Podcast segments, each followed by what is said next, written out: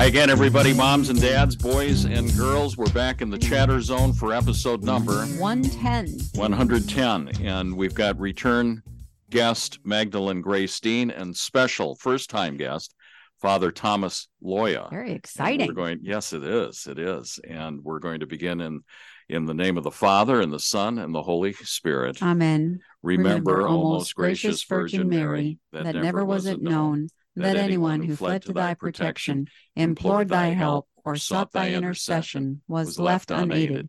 Inspired by this confidence, I fly unto thee, O Virgin of Virgins, my Mother. To thee I come, before thee I stand, sinful and sorrowful. O Mother of the Word incarnate, despise not my petitions, but in thy mercy hear and answer me. Amen. In the name of the Father, and the Son, and the Holy Spirit. Amen. Many thanks to our sponsor, HotWorks, during this holiday time. On Holiday Drive. That's appropriate, isn't it? It is. But it they is. are our sponsor year round. Yeah, they sure are. Magdalene Grace, it's good to have you back in the house. It's a blessing to be here. Thank you for having me back. Especially during during Advent. Yes. And and all of that. And um, when you were over last time, we said we need to get Father Thomas Loya of the Byzantine Catholic Church, uh, and and we air his show. So this is the connection, Colleen, mm-hmm. the show that we've aired for some years, Light mm-hmm. of the East. Mm-hmm. This is the, the guy, Father Mm-hmm. Thomas Loya. So we've got an iconographer, a master iconographer, Yeah. and um, and Father here. Uh, Magdalene Grace, why don't you uh, bring Father into the conversation? Well, um, I'm I um, am so blessed. Most people don't realize that the iconographer really differs and um, works with the priest, the Byzantine Catholic priest, um, and we had lots of conversations explaining the process and some of the symbology of iconography during our last chatter, which is Mhm. program number 103. She's good. Um, but I, I said it was not complete because um, iconography really uh, it, it, gives you uh, an historical uh, depiction or an account of biblical events and also traditions and different feasts of the church, but it heavily leans in theology. And I just suggested that we were able to call in um, somebody who was very, very, very good at um, giving these kinds of descriptions and instructions and classes. And I too am a uh, listener to your program, Father. It is absolutely um, enlightening in every possible way. So, um, so here we are, uh, Father Thomas Loya of the Byzantine Catholic Church in Homer Glen, Illinois. Um, welcome. Thank you very much. Thank you for that wonderful introduction. It's great to be here. Honored. So, Father, before we get into the show more on Light in the East, why don't you give some background on your calling into the priesthood, please? Okay, I come from. I'm a Byzantine Catholic, as you said. I'm born and raised that way. I my uh, heritage in that regard goes back many generations on both sides of my family. In fact, I come from a long line of married priests. Uh, I am a celibate, and that we have we do have other celibate priests in my family as well. So we have married priests and celibate priests. Wow. And I uh, was um always uh, had a little bit of a gift in art uh, since I was a child, and so I pursued that as a career. I went to the Cleveland Institute of Art, and at that time, I began to discern priesthood. But I went, I graduated from the Art Institute, and I worked for a while. And ironically, or providentially, the first job I got out of art school, I was so thrilled. I got hired, you know, to be an artist, was for a church design firm. Hmm, Wow. and, and it was during that that year that I worked that I uh, went got very serious into discernment of religious life. So I I eventually went into the seminary. I began at our Pittsburgh our seminary in Pittsburgh, the Byzantine Catholic Seminary. And Then I was also spent a couple years in Rome, and where I did a lot of studying of art there as well, and seeing all the things that I studied all my life as an artist. You know, from iconography to to all all of the uh, great Christian art. And uh, I've been a priest now for 41 years, and I use my art quite a bit. I, I painted a couple of churches from floor to ceiling with iconography. I'm working, and still working on it uh, on my church here, uh, especially uh, right now I'm doing the exterior uh, paintings and uh, I mean icons and um, little prayer areas and so on on rocks and all that. So inside and out, we have iconography. And then I also got a master's degree in counseling human services. And because uh, when I was a seminarian, I got very interested. I, I, used to hear live St. John Paul II teach teaches theology of the body, which is uh, a great, great articulation of the church's teaching on marriage mm-hmm. and family, all manners of humanity and sexuality. And so I became interested in that and then uh, began to speak on that. And I, uh, I, together with another woman, Catherine Branco, established the Tabor Life Institute for study and formation in the theology of body and in Byzantine spirituality. I sort of combined the two because what they have in common is this fundamental sacramental or mystical approach to everything, to life. And this is this is how we come, come to understand the why behind the church's teaching, the why behind everything, actually. And so these these kind of these things kind of converge for me. My art, iconography, uh, the the counseling, the, the theology of the body, spirituality, all that kind of converges for me, and that's basically uh, what is, is, sort of the character of my priesthood of my ministry.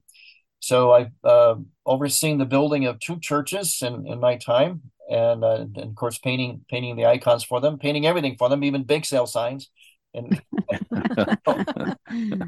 that's the joke in my church is that uh, they know I can't stand lousy signs, you know. So, uh, so if the printers want me to make us, they always ask me to make nice signs. If I don't make them quick enough, they put their own up there, and I can't stand it, so I take it down. and I make my own sign. So I'm just wondering what a bake sale sign as an icon looks like. it's not computing. and, if, and, and, if, the sign takes too long, is it a day old bake sale? Oh. yeah, yeah. Yeah, just fact, I just uh, did a whole slew of signs recently. We had a, an event at our church in which required signs all the time, signs, you know. So they they count on me for that. I keep my studio open, so so my art background has is really come in so handy. Uh, it's really just so handy, and especially as I developed iconography early on. When I was in college, I started learning iconography. My cousin was a, a very well known iconographer, and learned iconography basically uh, from uh, well combined with my art training, but also I, I learned it from other iconographers, and also a personal study and development developing it over the years. You know, so but the thing is about about all this is, and this is what icons do for us is they give us this an illustration, a, a really an immersion into the one and only reality, which we're of course going to be celebrating, and that is the great mystery of the incarnation, where the spiritual world, you know, this heaven meets earth. Heaven has infused itself in earth. And therefore, everything in earth and on earth, especially human person, it has a revelatory value. It reveals God. It makes God present on earth. And, and certainly, as uh, Madeline can tell you, in iconography, there's always the depiction of the hieratic, you know, the heavenly reality with the narrative, the earthly reality because the whole message behind iconography is the basis of our faith, and really of all reality, and that is that uh, the invisible has become the, the invisible, the invisible world, God in the invisible world has become visible through the physical order creation that God set in place. And that is the message. That is what iconography depicts. And the reason why that's so important and absolutely crucial for our time is because we've lost that sacramental worldview. And that's why nothing is going well in our in our world today. Hmm. Can you go deeper on that, Father? Because as uh, just before you uh, explain the end of that, I I was thinking, I mean, Colleen, who who do we know that that says heaven has come to earth? That that the the God Man has has come among his creatures. And yet father you said it so well. You've said it uh, what the world needs and what the world has lost. Uh, can you go deeper? What are what are some more of your thoughts along those lines? Well what happens we have to understand our faith. Our faith is about not you know teachings and rules and so on as so many people think. Our faith is about seeing. And that's of course what iconography does. It teaches us to see. It's about seeing seeing the invisible god made visible through and only through physicality. In other words, the physicality of his creation. And the reason why that's so important is because if we have that vision, I say putting on Catholic glasses or sacramental glasses, if mm-hmm. we have that vision, we can see the why behind everything and we know how to then interface with everything. And, and this is the key that it, no matter what discipline you want to talk about in life, whether it's nature, it's the human person, it's government, it's business, it's media, no matter what it is, if you approach those disciplines through this vision, they turn to gold. If we don't have this vision, everything we touch basically turns to garbage. And, and, and this is why this vision is so fundamental and why all of Christian art, really Catholic, true Catholic Christian art, but especially iconography, is so essential. Why it is even miraculous because it teaches us how to see and therefore how to proceed with everything in life. If you take any issue, any issue at all, and you see it through that lens, that sacramental lens, you'll understand it. You'll know how to approach it. Take even the most secular, the most political issue you can think of. That issue, those subjects will only work, will only arrive at the solutions to them, at the proper uh, living of them if we approach them with this sacramental view, and, and that and see that not only is that the importance of iconography, but it's what it's the importance of liturgy in the church, and it's precisely what we're about to celebrate on December 25th. December 25th is about this worldview, about this worldview coming into our reality and changing it forever. And so everything that we do has to be approached through that one singular vision. There is nothing else. Catholic, our faith, is simply about the invisible become visible through the physical. So, can I ask you about that? Because you're talking about seeing the reality of the world, the supernatural. Icons look very different than Western European art that we think of, Michelangelo, things like that. So you talk about seeing um, art and the icon and the reality. Can you explain to us how the icon helps us see um, the the reality of the supernatural? Okay, first of all, uh, there's a lot of elements in in it that, that does this uh, in its composition. The comp, the very the very composition, the you know the geometric formulas for icons, even in themselves, the way your eye is led through the through the picture plane, as it were, even even in that, it's leading you into a theological revelation. Then you have the depiction of basically uh, icons have, as I mentioned before, a hieratic element. In other words, the the part of heaven, you know, Christ, the Virgin Mary, the saints, the angels which is usually at the upper part of the composition. Then below that, almost divided in half, is the narrative. In other words, this what's happening on earth. And, and what's happening on earth is being affected by what's happening in the hieratic part of the composition. Thirdly, what happens is the way we paint in iconography, uh, the figures, we paint them in a way in, in, in a kind of their eschatological form. In other words, they're painted as though they're already in the eschaton. They're spiritualized. That's why you don't see much body beneath the drapery. Say, like for instance, in the Michelangelo masterpieces that have this incredible depiction of the glory the human person as made by God, you know, the glory of the body. In iconography, it it it uh, transmits that glory in another way in the, in a way that it's the person is spiritualized, transfigured. In other words, as we will be in the eschaton, when our bodies will be reunited with our souls, but they'll be spiritualized. You know, much like when Christ rose from dead and he came through the very door of the upper room, even though it was locked. You know, he still had his body, he had the wounds, but he went through that door and they thought he was a ghost. You know, so it was it was the it was the physical spiritualized uh, and this is what iconography, uh, how it portrays, and that's why the, the, the, human figures, it also portrays them with light coming from within them. They sometimes call that the light of Tabor, uh, which is different than uh, Western art. Western art has more like the theater type art, where there's an outside source of art, makes very dramatic lighting, uh, which again is another form of, of drama and beauty. But in iconography, they paint it so that the light is as though coming from within the figure almost like if you take a flashlight and put it behind your your clothes, you know how it would mm-hmm, look. Mm-hmm. It'd be like mm-hmm. this sort of translucent light, you know. That that's how iconography is, and the gestures, the composition, what they hold in their hand, the even the colors transmit the theology. So at all times, what the icon is doing, it's pointing our glance from the natural, but always towards the supernatural in the composition, the colors, in the style, uh, the, the way the, the faces are painted, the lighting, and so on. So you really de- do need to to almost enter into an icon and look at all the details and what does that what does that transmit? Like the fact that the light comes from within exactly. um, or the fact that the focus typically is the face as opposed to the body.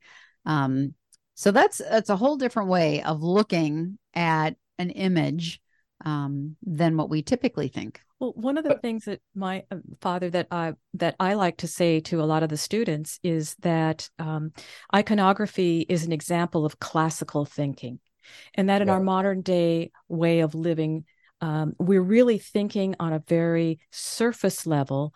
Right. And then with shortened attention spans, it's very difficult for us to enter the the next phase, and then ultimately the deep interior phase of our understanding and through the movement of light and the dynamic movement of the postures and the way the design works it uh, we, it's a device it's a device that was that was created hundreds of years ago in the mm-hmm. earliest days of christianity and during that time minds were used in a more full way if this type of vehicle helps us to enter our prayer and to enter into that interior place um, in in a more cohesive way. Mm. Our guests are Magdalene Grace Dean from the iconography. Um, I've I've just lost the Catholicon. Uh, thank you. School of of iconography. And and the host of Light of the East, Father Thomas Loya. And they're going to be right back for segment two of episode 110 after we take this break.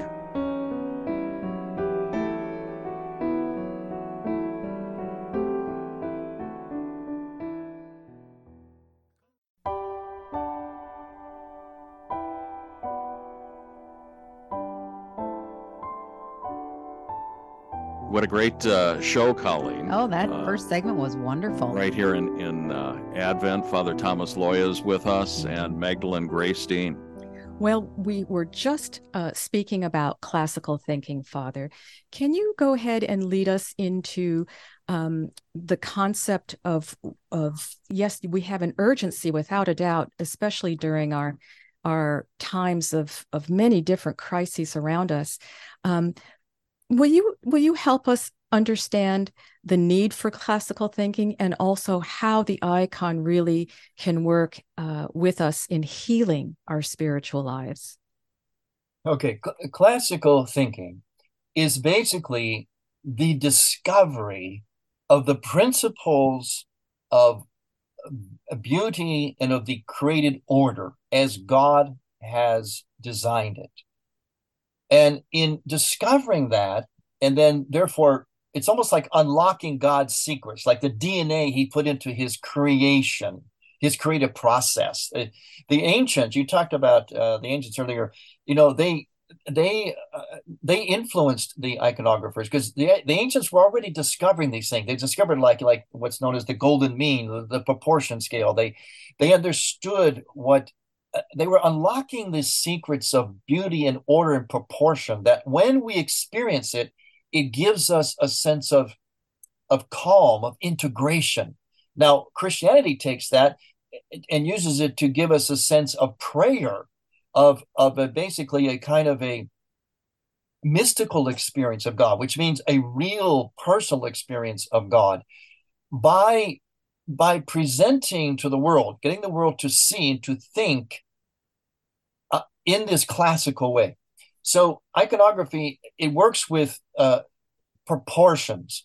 It, it, works with with uh, geometric forms that kind of lead the eye in certain ways that present a certain order, a, a certain uh, meaning, a certain integration and synthesis. And the reason why this is so important because this is actually healing. See, our our bodies, our eyes, our brains are designed, our ears every our senses are designed to perceive and to react to these DNA secrets that God has woven into his creation. Wow. This literally this is what make this is what like you look at classical art, especially iconography, it literally is feeding your brain. Just as we've learned today, unfortunately, on the other side of things, the extreme side, science has actually learned that pornography literally physically deteriorates the brain. There's hmm. actually wow. a, a, dumbing down that's happening with, especially with men hooked on pornography. It's an actual chemical process that deteriorates the brain cells. When, when but now, when you look at classical work, it actually enlivens, it feeds those brain cells, it expands them, it gives them a sense of of, of reason or rationality increases their rational potential, their potential for rational thinking, for, for seeing, and it gives a certain uh, calm, a certain uh, sense of, uh, of of transcendence and integration. And what we need today is the rediscovery of this this whole classic approach, which you see in great art, especially ancient art like iconography. You see it, of course, in the fathers of the church. You have many schools today, you know, you know like Chesterton's academies and homeschoolers that are uh, mm-hmm. uh, great book schools. That's really what they're doing. They're going back and they're trying to retrieve this classical way of thinking, of seeing, of experiencing life, which is what Catholic was all about. Catholic the Catholic Church was the communicator of these classical principles, these this DNA uh, that God has in creation, and that's what made that's why the best of everything is Catholic. Quite frankly, the greatest art, the greatest medicine, the greatest music, the greatest architecture, the greatest science, the greatest marriage and family, the greatest of everything in history. It, if you look at it, comes from that Catholic ethos because the Catholic ethos was able to capture and communicate the, these I call it the DNA that God has woven into His creation that that immerses us into truth, goodness, and beauty. And, and this is why classic forms, even classic music, classic art, iconography, there's an urgency to get this retrieved, to get this out there, to get this all over the place so that our eyes are drinking in the this these DNA principles of truth, goodness, and beauty, and that forms us. It forms our conscience. It forms our thinking. It forms our soul. The same thing with music. The same thing with poetry, with the way we we write things and express things. You know, they're not even teaching handwriting anymore in schools. You know, that was mm-hmm. a true art. You know right. that, Madeline. That mm-hmm. was a absolutely. Uh, you know, penman penmanship. In fact, I, I had a great aunt who was a professional scribe. She did this magnificent penmanship of all kinds of, you know, the old English text and the. It was just incredible, a true art. Uh, yeah, I mean, just to write your name, and to, you ever look at old manuscripts, like like you look at the Constitution United States, you look at that handwriting. It's like a it's like a work of art. And this mm-hmm. was normal handwriting there. Why? Because they were still learning from the, the standpoint of classic thinking and this and this has to be retrieved and the medium for retrieving that is going to be in the arts and that includes media. It includes catholic media. You're, you're out there trying to teach people uh, uh, you know how to think how to perceive how to see life through this catholic ethos which is the the the the delivery system for god's dna of truth goodness and beauty you know that was that was very enlightening and eye-opening because i don't think i'll speak for myself i won't speak for tom but i don't think i've ever thought of icons and all the classical music as as actually having an impact on our dna our yes. our think i've never ever thought of that that's quite an quite an idea well not only that father but i don't i don't think we uh, have at least I haven't considered this as part of the integrated whole, whereby, um, you know, we w- when we went to Catholic school, there was some Latin. I'm dating myself, but some Latin. But uh, you know, we are thinking of uh, composition, rhetoric, and and uh, mm-hmm. and logic. But I don't think anybody wove it into that fabric that said this was the great classical music uh, was was Catholic. That science was was Catholic. Uh, where did we go wrong? And I'll, I'll just tell you, we saw a bumper sticker here in little old Dubuque, Iowa, this last month, Colleen, that says "Science is the cure for Catholicism." wow.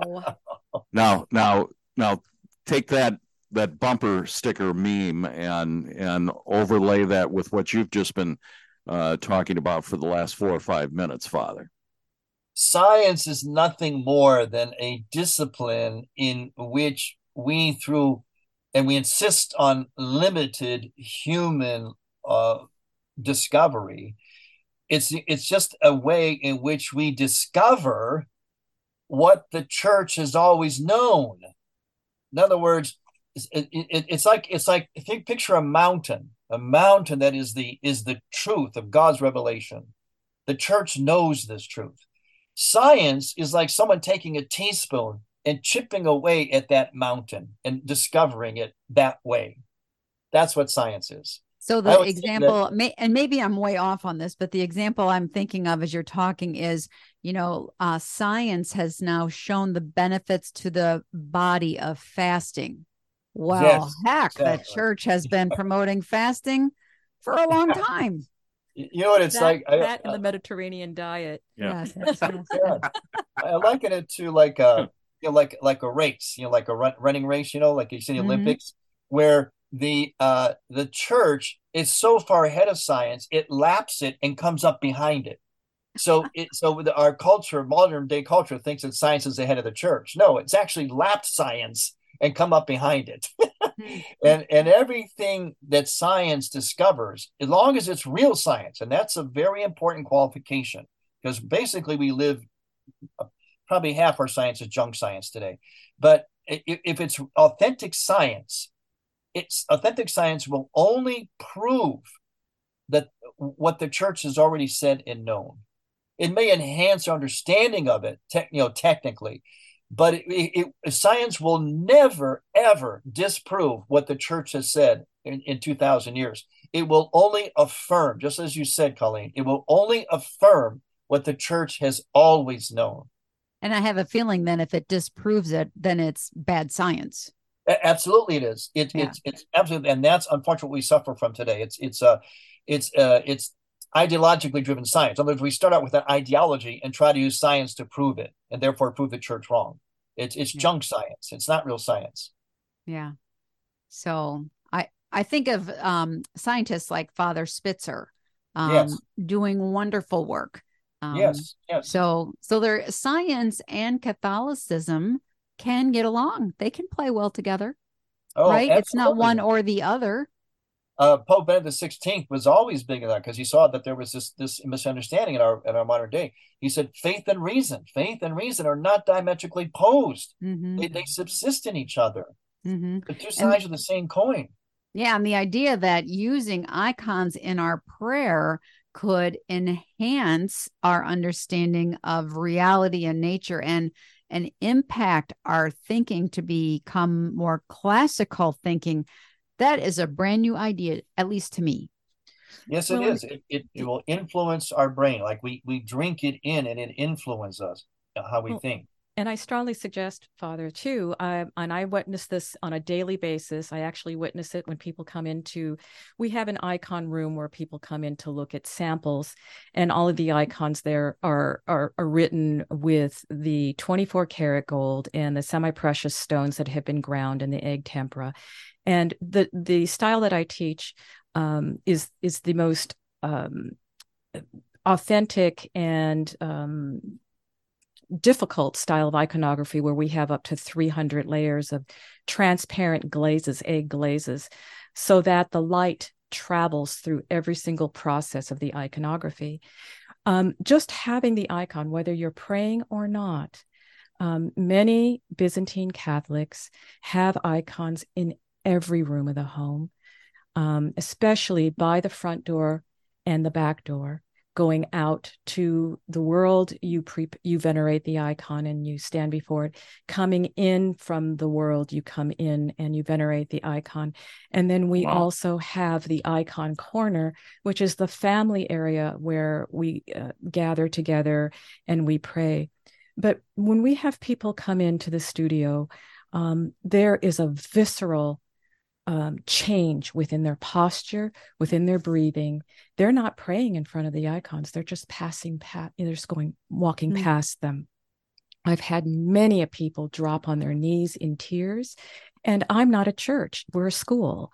Um, so there is more more to an icon than just for prayer and that's probably one of the biggest things that i'm trying to teach the the in the area of dubuque um, because we don't have a byzantine catholic church um, for people to go in and see how the iconography impacts the liturgy and the um, the presence of of our faith um, so um, so if a um, if a Catholic family has a home altar or they have a prayer room, icons should definitely be a part of that. Absolutely.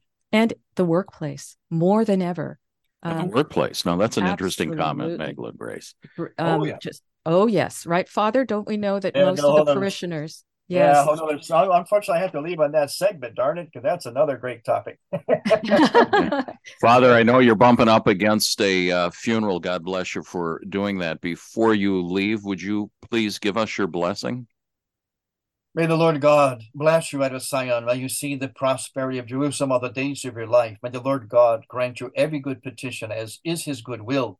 Grant you long life, health, and salvation in the name of the Father, and of the Son, and of the Holy Spirit. Amen. Amen. Thank you. So Thank I'm sorry you. to run. Thank you. This has been great. I'm honored to be with you, and uh, hopefully we can do it again. Thank yes, you, Father. Wonderful. You, Father.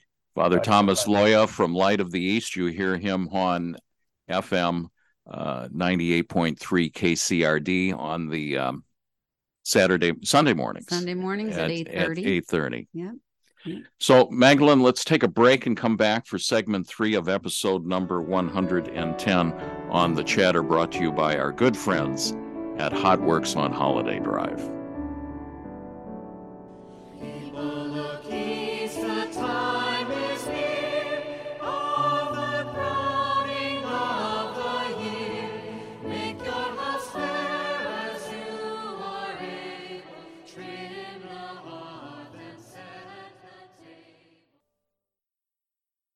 Freedom is coming, freedom is coming, freedom is coming. Oh, yes, I know. Freedom is coming, freedom is coming. Freedom is coming. Oh, Welcome yes, back. This is the 110th episode of The Chatter, segment three. Magdalene Grace is with us. Uh, Father Thomas Loya had a had a leave, and Colleen, once again, you don't get this kind of radio up and down the dial. I'll tell you what, in segment two, it kind of blew my mind when he was talking about classical thinking and icons and the influence it has on your thinking process. That was a new uh, idea for me. So I'm going to have to really uh, mm-hmm. uh, look into that and delve into that. But um, iconographer Magdalene is still with us. And at the end of that last segment, uh, she was talking about icons in the home, and then she briefly said icons in the workplace. Yeah. And we all went, What? So we want to talk a little bit more about icons in the workplace. Well, um, in this day and age where many of our workplaces now hold policies um, that for sake of inclusion that may not that may frown upon having any religious item. I thought um, they were inclusive. Well, you see, that's the whole idea of inclusivity. Is yeah. that inclusivity has to exclude in order to keep one particular group inclusive. So uh, we're we, inclusive here. We have we have found that that um, that's one of those fake scientists sciences that mm. Father Loya was telling us about. Okay. It really yeah. is flawed. Um, but anyway, in the workplace, what we have found is, um, and I have certainly found this uh, at the gallery, which is a public space. It's I it's a retail store, which is down on Bluff. Just to I, I don't think we've mentioned it. It's Thank in the so uh, 300 block, three three Bluff Street, west side of the street, just a couple doors up from Third the, Street. Just a couple doors up, also from the Cathedral of Saint Raphael. Right, um, right. So when people come in, um, I do have icons behind the counter. That's my workplace. So is um, so is everywhere else in the school. But we have lots of customers who come in to buy icons for their desk. Now, if you have a private desk and you have photographs of your children, which are very dear to your heart, um, many of our customers and many of the parishioners cite the fact that the icon is just another member of their family. It's their holy family. And so mm-hmm. these are prayer card size, three by five, four by six. They're actually wooden miniature icons. Some of them are printed at a very high uh, quality process of uh, heirloom printing with gold uh, foil attached to them. Some people actually have, have miniature handwritten icons in the in the tradition where we're using the actual paint made from the egg tempera and also real real gilding. So what's that? What's that printing process for those small icons? Um, it's actually done in Europe. It's done in Rome. It's done in Italy or done in Greece, and it's it's they they can call it a polychrome um, or a serigraph. Um, and okay, polychrome. I can sort many of colors. Many colors. Many colors. Serigraph, serograph uh, a lithograph where you have um, a series of the yellows which the blues are placed on top of that and the reds are placed mm-hmm. on top of that. So it's a many process um, layering of the printing itself. So it ends up making a luminescent piece. But we have um, parishioners who uh, have the icons on their desk because they cite them as a part of their family, their holy family. Now, in some places where that is breaking policy with a particular place of work, um, we strongly suggest that um, you still display an icon, but have it be an angel. Because I have not had an angel icon ever be uh, looked down upon or frowned upon by anybody. Hmm. Um, because many, many religions have angels. Sure. Hmm. Now, our angels happen to be Christian angels, mm-hmm. and they are servants of God. Mm-hmm. And Christ actually um, um, commands them. Um, but you know, our our administrators at work don't need to know that. Mm-hmm. But um, the angel also, for those who are even more argumentative about the different sexes, I always cite that the angel is the original they um, she went there. She went the pronoun way. she went there. I had to go there because it absolutely is a neutral, um, almost warming. Uh, it's neutral and it welcomes the person who might be confused and or who is questioning all of that. And they look at the angel and then it it automatically helps them go into a sense of order. Father Loya was talking about ordering the way we think, ordering our, our, our process of our cognitive ability for our brain. Um, our society has created this this society today has created this new science of um, you know gender equality and transhumanism and all of those things. And sorry we you know i can't not talk about these things. Mm-hmm. um, this is exactly it's the what, chatter you can talk about anything. Right it's exactly what iconography confronts and actually helps to heal. Say that again iconography actually confronts this confusion of today's gender um, questions and issues. And how does it do that? Well, because we have a, a sense of order, as was what Father Loya was talking about. Sure. And what we have in an icon is an absolute depiction of God's divine order. And our divine order is that He uh, He made man in His image, and He made woman for man um, there isn't any other confusion. Now we have the angel, which is the which are the original they. They are genderless, but they are still part of this divine order. And what happens is it it, it invites a conversation for the person who's gender confused. And um and I'll say, yeah, they're the original they, but they serve God, and um and they're in an order where man and woman are below them. Um, so it just helps them realize mm-hmm. that there's a door for them to come into of perhaps something familiar, but then through the through the the way the process of the icon, the way it's designed, and the way it orders your your eyesight and your cognitive thinking, it also orders your heart. Hmm. And I have found that icons are very comforting and ultimately a pathway for many people who are gender confused for healing. For mm-hmm. healing. So this we got talking about this in the uh, in the workplace, right. but uh, the home and during break, were you talking about automobiles? We were talking about putting icons in your car. Um, I travel with uh, several icons in my car. Um, as as what in, size are these? They're they're actually pocket size. They're wooden plaques, and they are probably two inches by two inches. And um, I I also travel with a, a pocket size Bible. And um, I believe that our Bible should be with us at all times. I have small ones that I keep in my purse, in my car. I have one always in my car. Um, I have them in several places throughout the room. In this day and age of spiritual warfare, and for us to be very, very prepared, I have found it very comforting and very, very handy to go to Psalms when I need to um, be encouraged um, when there is a temptation for fear, which can occur anywhere, but especially on the road. Mm. We have road rage now at oh a level that is that is shocking, mm-hmm. and we find that when we have the icons in our car, we can we can be uh, more present with our driving, and calmer and and more neutral. So, if someone wanted to put an icon in their car, where, where, where do you have your icons like on the dashboard I mean, very very good question. It, most people would think that i would be replacing the hanging dice um, oh, um, that, are, that, are, that, are, coming off of the rear view mirror. Um, no we don't want them anywhere near the sight of our of our what we need to be looking at and paying attention to when we're driving no, but they actually, we have little um, card areas and I place them down instead of putting my cell phone. My cell phone goes off when I'm in the car uh, generally. I put it in my purse. And then that little place that stood up, that stands up, that allows your cell phone to be viewed when you're driving, I have an icon of Jesus there. Oh, that's a great idea. In the two by two inch icons, uh, other than Jesus, is is that a two by two?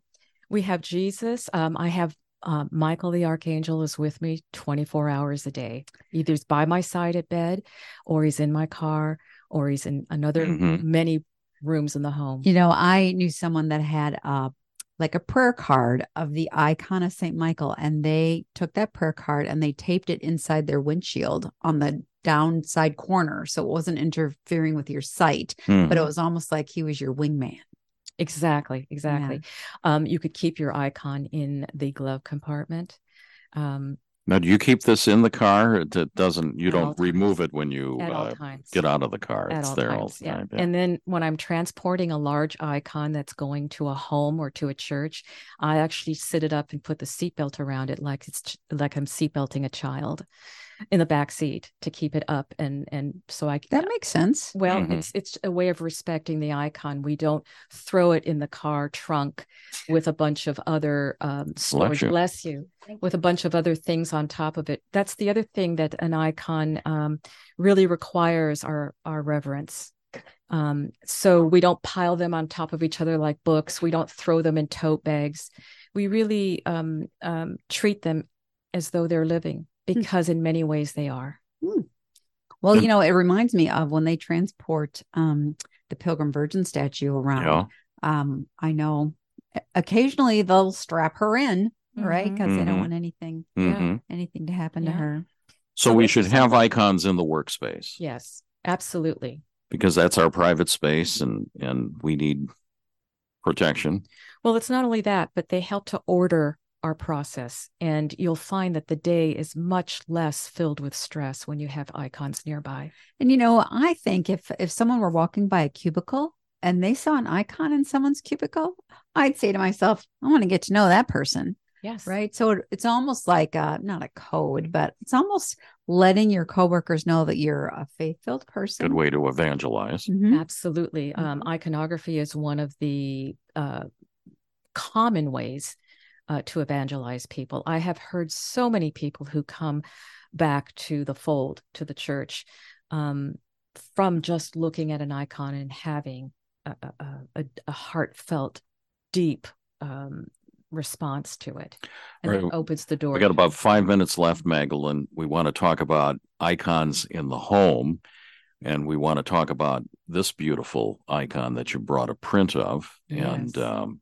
and then close out with what we got to do with advent here it's all yours well one of the things that we do to um, around this advent season is to um, we, you know many of us have our tree and many of us uh, enjoy um, saint nicholas Santa mm-hmm. Claus. Mm-hmm. It St. Nicholas Day. We had the feast day last week. Um, that's usually done before the Nativity. So generally, it's it's very common for the Byzantine Catholic uh, or the Eastern Catholic to have uh, an icon of the Nativity set up at their home cor- in the corner of the altar, um, and there can be a tree nearby and decorations and so on.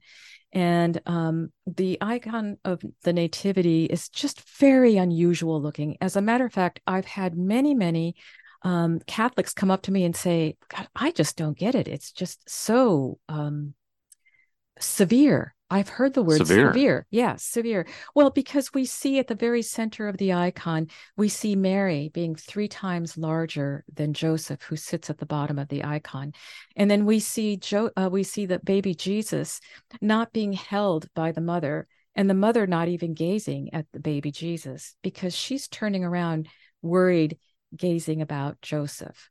Um, um, so let's start at the very worried or concerned for Joseph. Yes, she is. She's concerned because she she sees that he's left the scene, the birth scene, and he's kind of placed himself outside in doubt. And that's usually at a lower corner of the icon where you will see um, a, a, little old man standing over him, and that's the devil tempting him. Um, mm. This this standing over Joseph. Yes, okay. tempting him. Yeah, Ah. Yeah. So so she's concerned about about that. Um, but we see the infant child Jesus in a crib, and both uh, mother and child are set in a dark cave. Now, the cave um, is is not really described in the Bible as being a birthplace, but but we have it here as the place where um, we're seeing two sets of time here. We're seeing the present, uh, the presence of Jesus being born, but we're also seeing um, the prediction of him and as he is going to die for us for our salvation. So he's he's wrapped in a shroud even though it looks like little swaddling clothes. Mm-hmm. It's hard. It looks like little swaddling clothes and, and a, a, mummy. Yes, and yes. a shroud. Yes, and he's set in a crib that looks like a tomb. Yes, like a yes. coffin. Um, but at the same time, if you look at the cave that they are both in, that also could be the foot of Golgotha in the bottom of the crucifix icon. So, would you go so far as to say the um, is it Luke where it says he's wrapped in swaddling clothes that that's a prefigurement, a type. It absolutely of is. the uh, of the shroud of Turin, Colleen. Think oh, of that oh, for a moment. There you go. Of the shroud of Turin, well, the burial cloth of Christ. It's it, yes, it's it's ultimately talking about the the upcoming uh death passion of, death. yes of when of when you know he's found in the sepulchres oh that's fascinating yeah so we have two sets of time going on in icons um, and then also at the top of the icon, and Father Loya was was explaining to us that that's the heavenly realm. The lower part of the icon is the earthly realm. So um, down at the earthly area here, opposite of Jesus being tempted by the devil, we have another little depiction of Jesus Christ sitting with a uh, a washerwoman preparing to bathe him, mm-hmm. and and this has lots of meaning. Now you know, how many icons, how many times do we have to see Christ? People are confused by that. We see Christ as a baby, we see him now being held by another woman other than Mary.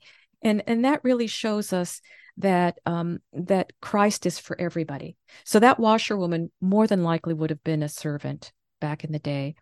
And then, of course, we have a foretelling of baptism. So we have water there at the font.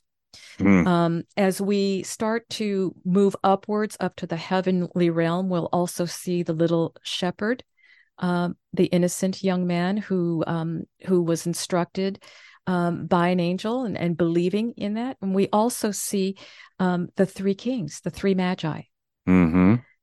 And then above that, we see the angels. And the angels are depicted in two different ways. We have angels that are directing with their hands shown, and this would be to um, to the shepherd and also to the kings. But then we also have a set of angels that are looking directly at Christ, and these angels are in a, um, a ministry. They're administering in a mystery, so their hands are covered. Mm, and this wow. actually, this covering of the hands goes way back to the original vestment of the priest during uh, while he's serving the Eucharist. That back in the old days, his hands would have been covered by, by his chasuble or his uh, his outer cloak, mm-hmm. and it has since then been shortened. But um, the mystery of Christ and the Eucharist. So there's so much going on here. And then at the very center, you have what's known as the divine glory. That's the depiction of God. And in iconography, we don't have a depiction of the old man as God as a man because we can't depict God as a man. He's much more than that. Right. But we have the divine glory with the star coming down, and that's uh, usually can also show the um, Holy Spirit, the dove of the Holy Spirit. Well, Magdalene, I lied. I said we had three things to do, and we got through one. But what a story, Colleen, oh, on my goodness, this nativity. You know, icon. and if people don't have any icons in their home, I'd encourage them to visit um, iconographer Magdalene at her store on Bluff Street, just um, down from the cathedral. I would think these would make uh, very nice and affordable Christmas gifts. Absolutely. Absolutely. Who needs one more tie? Nobody. Yeah. But icons. but icons, we're doing it. Can never have enough. Our guests have been Father Thomas Loya of the Light of the East over in Homer Glen, Illinois, which is south of Chicago, and Magdalene Grace back for the second time. And I'm sure we're going to have you back a few more times in 2024 give everybody your uh, contact information, the store and the uh, school downtown, please. Well, we are at uh, Katholikon Art, Art School and Art Gallery, and Byzantium Tea. Both are located at 333 Bluff Street, and that's at the corner of Bluff and Third in downtown Dubuque. And you can also see us at katholikon.art, K A T H O L I K O N dot A R T and we're flat out of time. We're out of time. In the name of the Father and the, Son and the Holy Spirit. Spirit. Amen. Amen. Glory be to, to the, the, Father and to the Son and to the Holy Spirit, as, as it was in the beginning, is now and ever shall be, world without end. Amen. Tune in again next week. We love you.